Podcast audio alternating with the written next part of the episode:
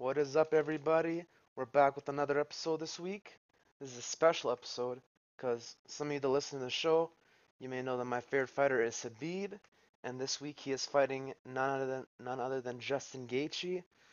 I'm so excited for this fight. School's taken a backseat this week. All I've been thinking about this week is how can Habib beat Justin? How can Justin beat Habib?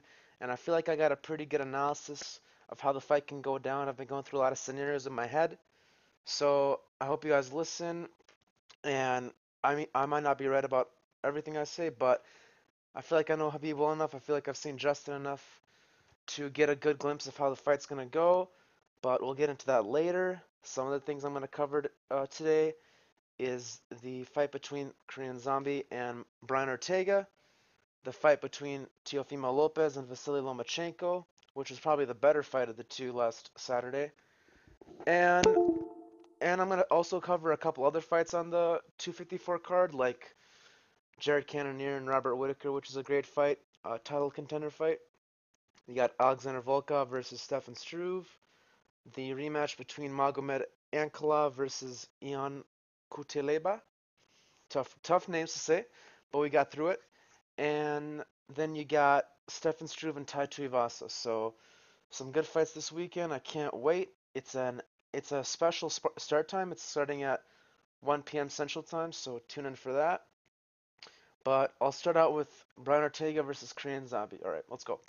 So, what I love about the sport is that you never really know what you're gonna get from a fighter that's been on a big layoff. So, the way I thought this fight would go down is either Brian would have to grapple Korean Zombie to win, or Korean Zombie would just outstrike him because he has really good striking and very good boxing, which was not evident that uh, Brian had that in the Max Holloway fight.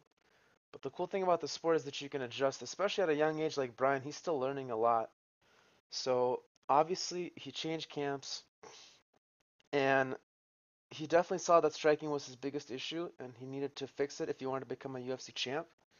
So his new trainers definitely implemented a new system, and I I I picked Korean Zombie just based off of like I didn't I didn't know how good Brian got. I don't know if that Max Holloway loss ruined his career because there's two ways you can go from that loss.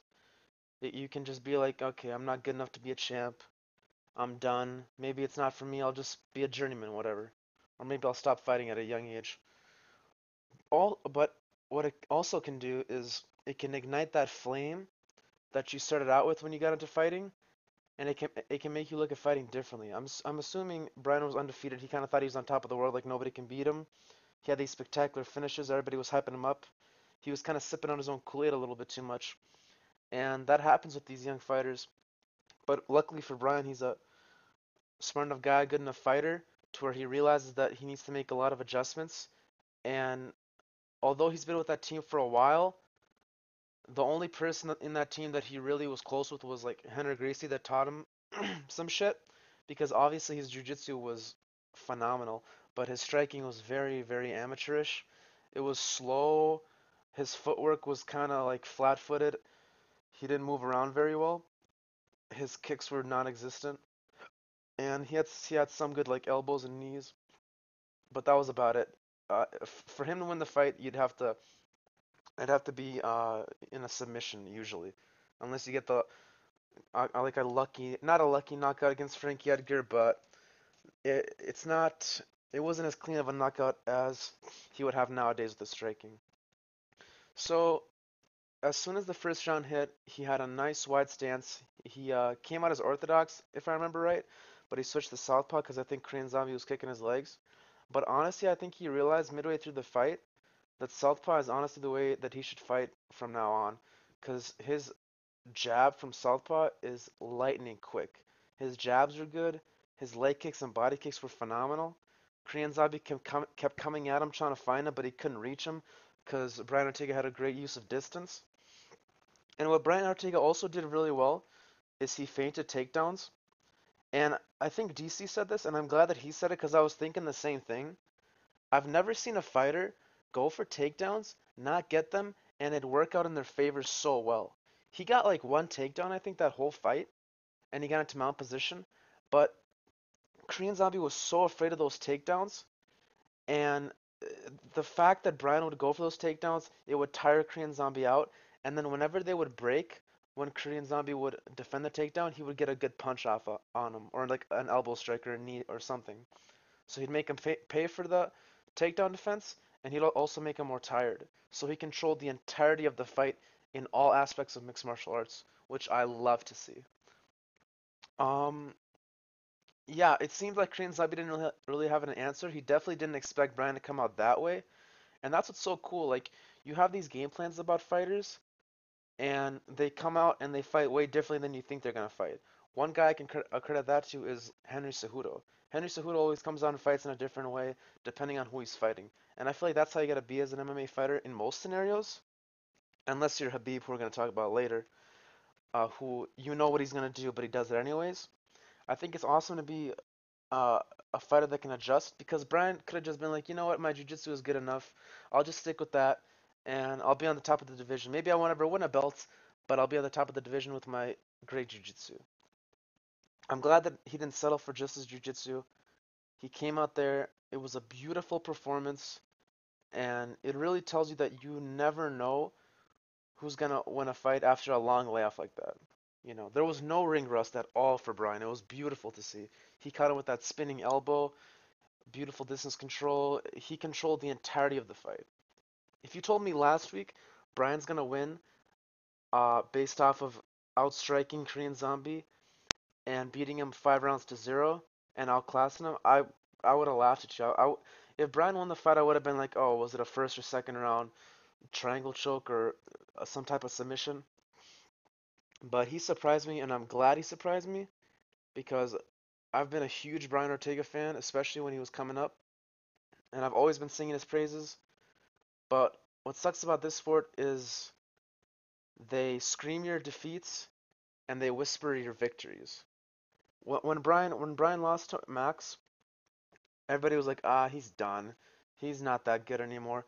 But when he was beating Cub Swanson, he was beating Renato Moicano and Frank Edgar, everybody was like, "Dude, this is the new guy. This is the uh, new champion champion of this division. He's gonna hold the belt for a while." You know, he looked good. He looked like a champion. But uh, uh, Brian knew as, as soon as he lost all those advertisements that were going after him, everybody just kind of left him, you know. So it's cool to see a resurgence of a fighter that I was a fan of. Uh, probably should not stick with that bald haircut though. He looked he looked a little strange, but who knows? Maybe that's his good luck charm. I don't know. But uh, that's all that for that fight. And for the who they should fight next, Brian's definitely to fight Alexander Volkanovski, and I'm super excited about that fight now. Uh, the new Brian with distance control, I think he can do very good against Volkanovski. It's not going to be a walk walk in the park like Korean Zombie, because uh, Korean Zombie's kind of flat-footed, and he just kind of walks forward. He's pretty easy to read. But Volkanovski's a very smart fighter, and I know he's going to do his research on that fight, and and him, him and his coaches are going to make a good game plan for the fight. But I know Alexander's probably not going to try to take him down because of the threat of jiu-jitsu, so it's mostly going to be a stand-up war because uh, Volkanovski has good takedown defense himself. But I'm excited about that fight. It's probably going to happen in February, so I I can't wait for that fight, man. I'm definitely going to be watching that because I love both guys. And then for Korean Zombie, um, well, there's a couple things you can do. He could fight somebody like Calvin Kattar but I'd rather watch Calvin Kattar fight Max Holloway, so I don't really want that personally.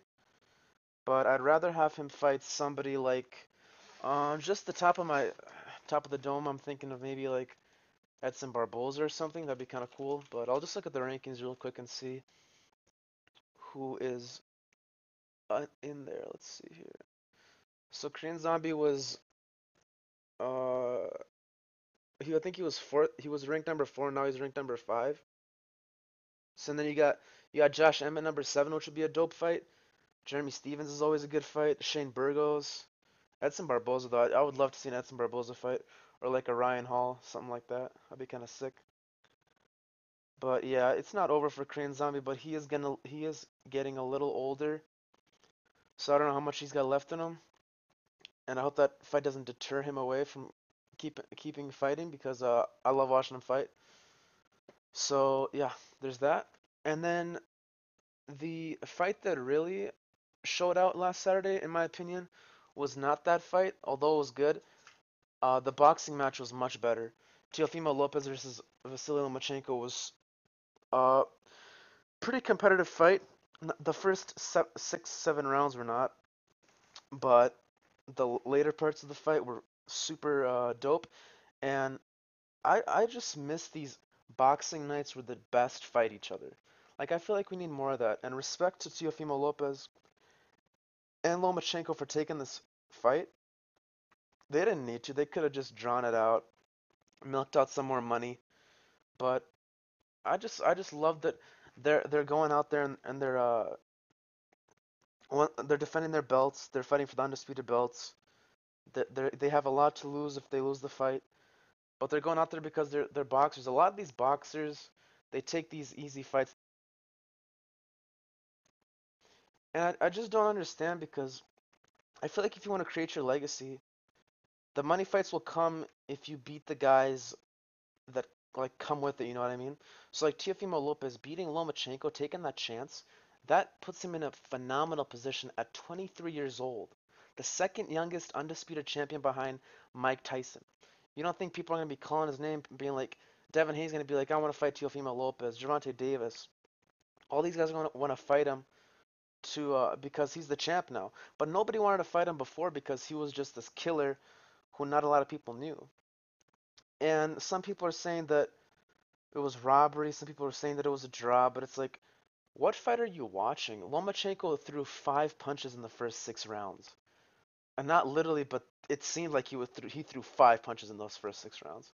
Because what Lomachenko does is he takes the first couple of rounds off, kind of, so he downloads you. He downloads your uh, movements, your feints, the way your head moves, uh, simple thing, uh, complex things like that, and then he downloads that information, and then he controls the second half of the fight, and he makes you quit because you can't do anything, because he figures you out. Teofimo Lopez didn't let him do that. First six rounds, he kept him humble with, humble with the jab. He was very quick. I didn't know Teofimo Lopez was that quick and a good boxer like that. I knew he had strength and he was an athlete, but I didn't know he had that speed. It seemed like he wasn't faster than Lomachenko, I would say, but his counters were phenomenal. He outboxed the best boxer in the world, apparently. Because Lomachenko was known as a world beater. 396 wins and one loss as an amateur, and Teofimo Lopez outboxed him. Uh, great jabs, good shots of the body, and in that 12th round, bro, he made himself known as a champion. His dad said, "Don't get into a fight with him. Don't fight on the inside with him. Just box with him. Box with him." But Teofimo Lopez, being the champ that he is, and knowing something more than his dad, went out there and just fought Lomach- Lomachenko and beat the shit out of him for the whole 12th round. And I think he would have won in my scorecard. I had the first seven to Teofimo, and the last uh, the last round to Teofimo, so eight four. But I I would have had it seven five if he didn't win that 12th round. Some people disagree, but I I thought that he controlled most of the fight. I wouldn't. Uh, uh, the the scorecards were not that good. Uh, Harold Lederman's daughter, Julie, Lederman, had it 11 to 1 for Teofimo. That's egregious. That's really fucking bad. And then one guy had it 9 to 3. I don't agree with that either. And then the other judge had it 116 112, which is 8 rounds to 4, which is what I scored it. And I thought that that was very fair. He definitely won the fight. You can't say that it was a draw or the Lomachenko won, in my opinion. Some people are saying it might be a draw. I don't think so. The first, the second, and seventh round are the ones that they're talking about. Seventh round, I thought Teofimo still won, even though that was the round that Lomachenko was starting to put up some steam. And the second round, Lomachenko only landed one left cross, really. So I wouldn't, I would not count that more than the jabs that Teofimo landed throughout the whole fight and controlled the entire round. But I don't know. I, I think it's uh, a good, a great fight for uh, Teofimo's legacy. And listening to him in the post-fight conference, he seems like a very smart individual, and he he seems like a good image for boxing. So I'm definitely watching his next fights for sure. He he made me a fan that night, and I hope that other fighters act this way and we just start making these fights, man. Like, why aren't Ter- why is Terrence Crawford not fighting Errol Spence Jr.? They're the two two of the best boxers in the world, and they don't want to fight each other. That's why I respect Canelo. I know Canelo's gotten some bullshit decisions uh, in his career that he didn't win because of popularity, but at least he's fighting the best fight. At least he's fighting the best options for himself. He's going up and waiting, fighting Kovalev, fighting Triple G, fighting Danny Jacobs. Like he's he's fighting Billy Joe Saunders now. He's fighting the best uh, fights he can. He's not fighting these paper champs or these uh, two up fights constantly, like a Gary Russell or whatever. But I don't know, man. I feel like these guys, they all try to be Money Mayweather, and Teofimo Lopez actually said this. They all try to be Money Mayweather, but they can't figure out that they need to be Pretty Boy first. Floyd Mayweather, although he's the money money man, money money guy, whatever the fuck he says, and he takes all these money fights and picks and chooses opponents, whatever. At a young age, he was fighting everybody and beating the shit out of them. When he gets when you get older, you deserve to pick and choose your fights a little bit because he, he what is he like 40, he was like 45 and 0 yeah, he's gonna pick and choose his fights a little bit. I mean, why wouldn't you? You're trying to make the most income because you know every year you get older, you become there's a bigger chance you can lose. So I don't I don't blame like I just don't understand why everyone at a young age is trying to be like Money Mayweather when you you got to earn your keep. Back in the 70s, 80s, these guys were all fighting each other every single year. It was awesome. You're killing boxing by not having these fights. It's it's a travesty to, to the fans. But that fight was dope. I hope we have more of that. Teofimo Lopez is a beast. Uh, he he uh, he defended that onslaught from the eighth to eleventh round where Lomachenko was kind of piecing him up and almost knocked him down actually. But he showed the heart of a champion and he won that twelfth round. And respect to Teofimo, I had him winning eight four. And that's all for that card. Now we have UFC 254. Might be the biggest card of the year, I'd say. got it's in Fight Island. Last fight on Fight Island. I'm a huge Habib fan. I've been nervous all week. But first, let's talk about some of the other fights. I'll do some other predictions. Alright, first prediction I'm going to do for this. Uh, Tai Tuivasa and Stefan Struve. All right. So with Stefan Struve, he has the longest reach in the UFC. He's like a seven foot man, uh, 84 inch reach. I think it's the same as Jon Jones. And with Stefan Struve, he he does things that are good throughout his career, but he fucks up a lot. He leaves his chin open a lot. He just he messes up a lot. But luckily, he's fighting a guy that's not too good, in my opinion, Tai Tuivasa. He's lost his last three, and he's probably fighting for his job at this point. Because I think they're, I, I don't think the shoey thing is gonna keep him in the UFC. Um, the way I see this fight going is Stefan, or the way I, I should see this fight going for Stefan Struve, is that he keeps on the outside, doesn't let Tai Tuivasa get inside, just kind of chips away at him with reach and leg kicks, and uh, push kicks for the first two rounds, wins those, stays away from the power, and then if Tai Tuivasa gets tired, maybe takes him down and tries to submit him with a rear naked choke. So Stefan Struve, third round submission. That's that's my pick. And then you have Magomed Ankalaev versus Ian Cutelaba. So this fight it's been rescheduled a couple times because the first fight, uh, Kevin MacDonald stopped the fight a little too early. Ian Cutelaba was playing possum, which is a horrible idea in MMA.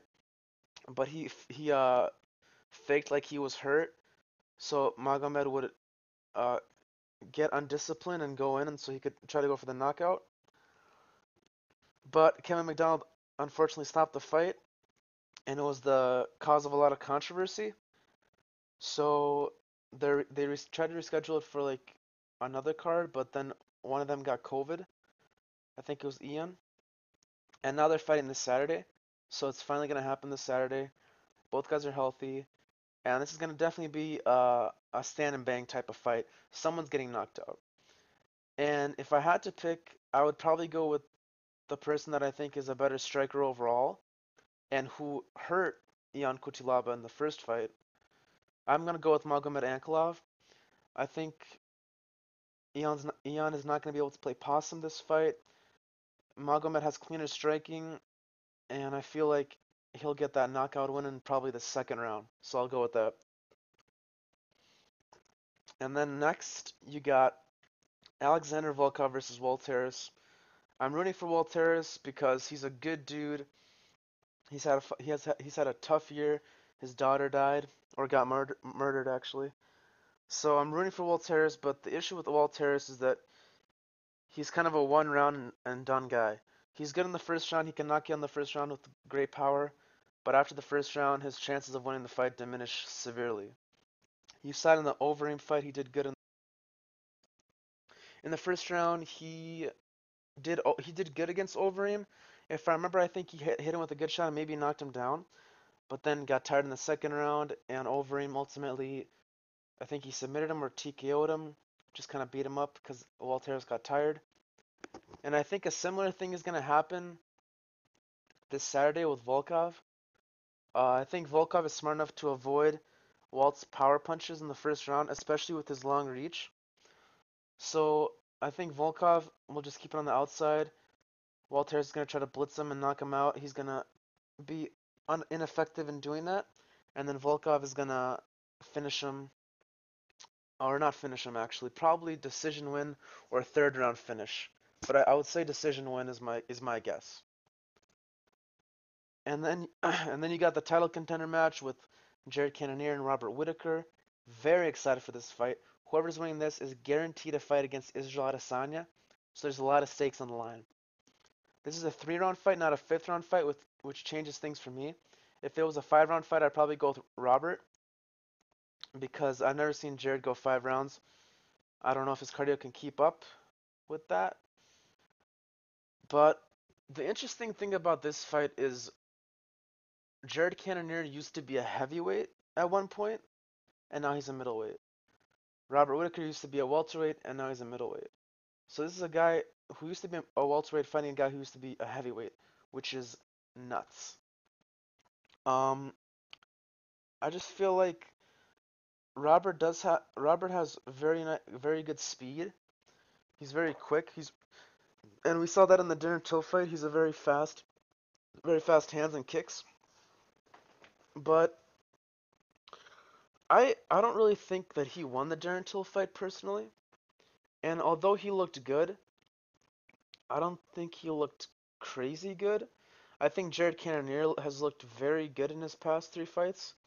Even though two of those fights were David Branch and Anderson Silva, which are not the craziest wins.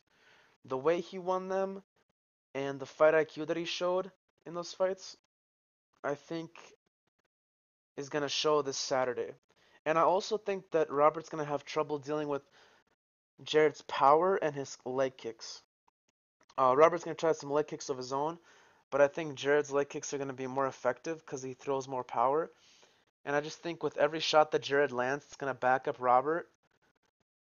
And Jared's a very good striker and, and he's sneaky. He he's, he throws sneaky uppercuts and sneaky right hands that you can't really see because he does have pretty fast hands himself. And if Robert is not doing well in the striking, he's definitely not going to be able to take down Jared Cannonier. If you watch Jared Cannonier's fight against Jack Hermansson, he showed some of the best takedown defense I've ever seen. And that's from a, a huge guy in Jack Hermansson, so Robert Whitaker's definitely not taking him down. And I think he knows that as well. I think he's going to try to knock him out. But in in a three round fight, I favor Jared because of the strength. Cardio is not going to be a problem. And I just kind of feel that Jared has looked better in his last fights than uh, Robert has in his. And he just got done with the fifth five round fight against Darren Till. So my my gut is just telling me Jared Cannonier is gonna go out and knock out Robert Whitaker. But I don't know. I could see this fight going both ways.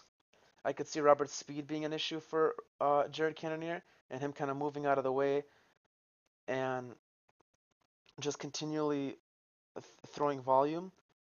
But I could also see Jared getting inside and throwing good leg kicks, as well as throwing sneaky uppercuts. And and if he and if he gets to Robert, I feel like Robert's not gonna be able to deal with his power. So I'll go with Jared Cannonier second round knockout. But I'm super excited for that fight. That that fight is must watch TV. Don't blink. And then you got the main event: Habib the Eagle Nurmagomedov versus Justin the Highlight Gaethje. All right. So I've wrote down a couple things I think is gonna happen. I'll just talk about them, and I'll talk about each fighter's keys to win in my opinion, and the way that I see this fight going for uh, each fighter if uh, wh- whichever fighter wins. What I see how how I see the fight going. So Habib's key to win Obviously, you got to keep Justin on the fence. You have to take him down and tire him out. Uh, I wrote some other things down. Watch out for leg kicks. Keep fighting at kicking range. Let him get tired, then go for submission. All right, so for Habib, you already know what he's gonna do. He's gonna he's gonna have distance control. He's gonna keep the fight at a kicking length because he doesn't want to deal with uh, Justin's boxing range. So he's gonna keep the fight at kicking uh, range. He's gonna have to avoid leg kicks from Dustin, from Justin, and push kicks because Justin's gonna, I assume, try to push him away with his kicks and try to get those leg kicks. So it's gonna be tougher for Habib to take him down because Justin has very good leg kicks. He said they're gonna have to check them or he's gonna have to catch them. So, and if he catches them and takes them down, Justin's not gonna keep throwing them. so that's what he should do. He should definitely keep the fight on the fence as he always does. Fight, uh, wrestling in the open, although I think he probably could out wrestle, could out wrestle just in the open. He's a much better wrestler on the cage with his control. Uh, I, I just think from the first round on, keep just on the fence, go for that patented high crotch, trip, uh, get control of his waist, just do what Habib does. But the thing with Justin is he's gonna have to scramble uh, when when Khabib gets him to the ground. I see a lot of fighters when they fight Khabib, they just kind of sit on the fence and they try not to get tired, but they're just conceding a round. They're letting Khabib win a round, and you can't do that. You gotta have you gotta you gotta have Khabib work for every round he gets. But the reason they don't scramble a lot and don't look for positions out is because whenever they try, Khabib gets into a better position. For example, Dustin tried to switch on Habib. and as soon as he did that, every single time, Habib would just hold on to his waist because he had the waist control and get into a better position and mount Dustin and or finish him. Uh, Conor tried to do a hip escape. As soon as he did that, Habib got on his back, choked him out.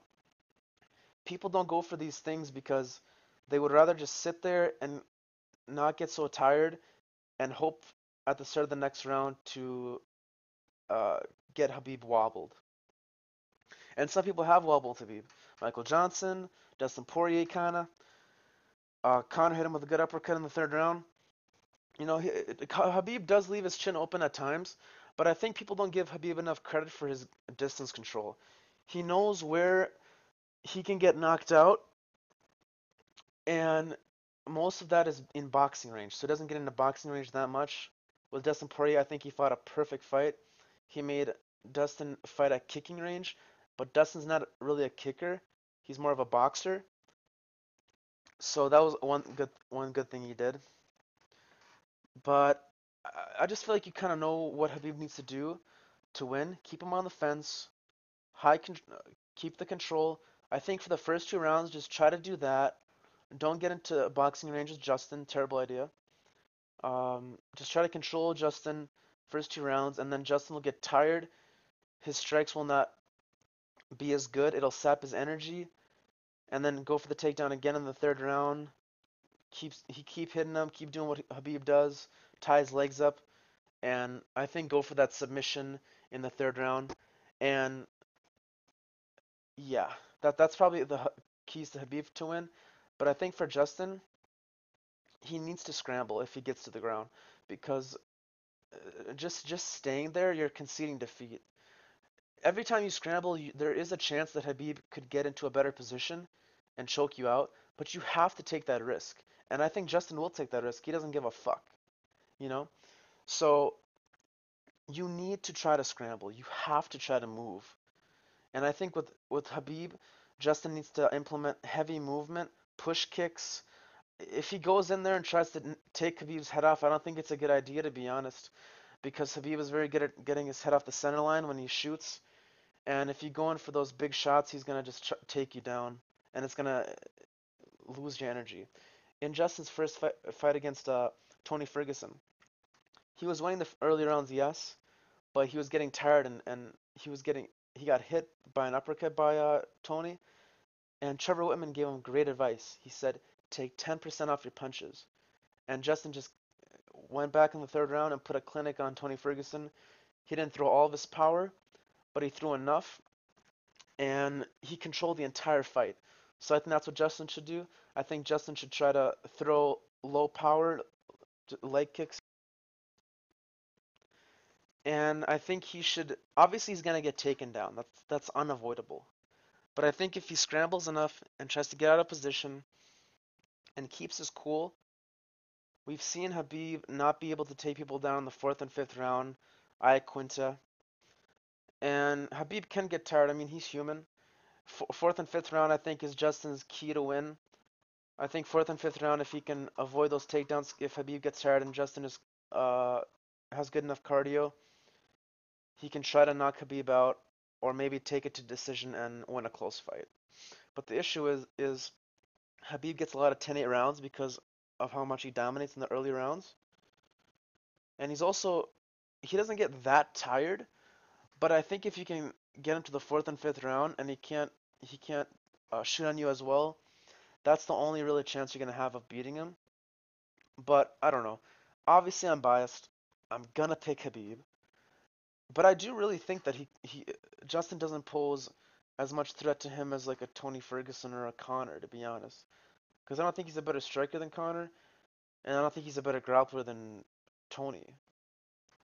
Because another thing you have to think about is I would bet my life that Justin Gaethje is not going to submit Khabib.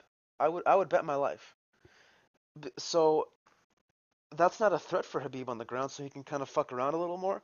With Dustin, he got caught in a guillotine, which was a pretty pretty good guillotine by a black belt. Dustin Poirier is a black belt, and he got out of that guillotine.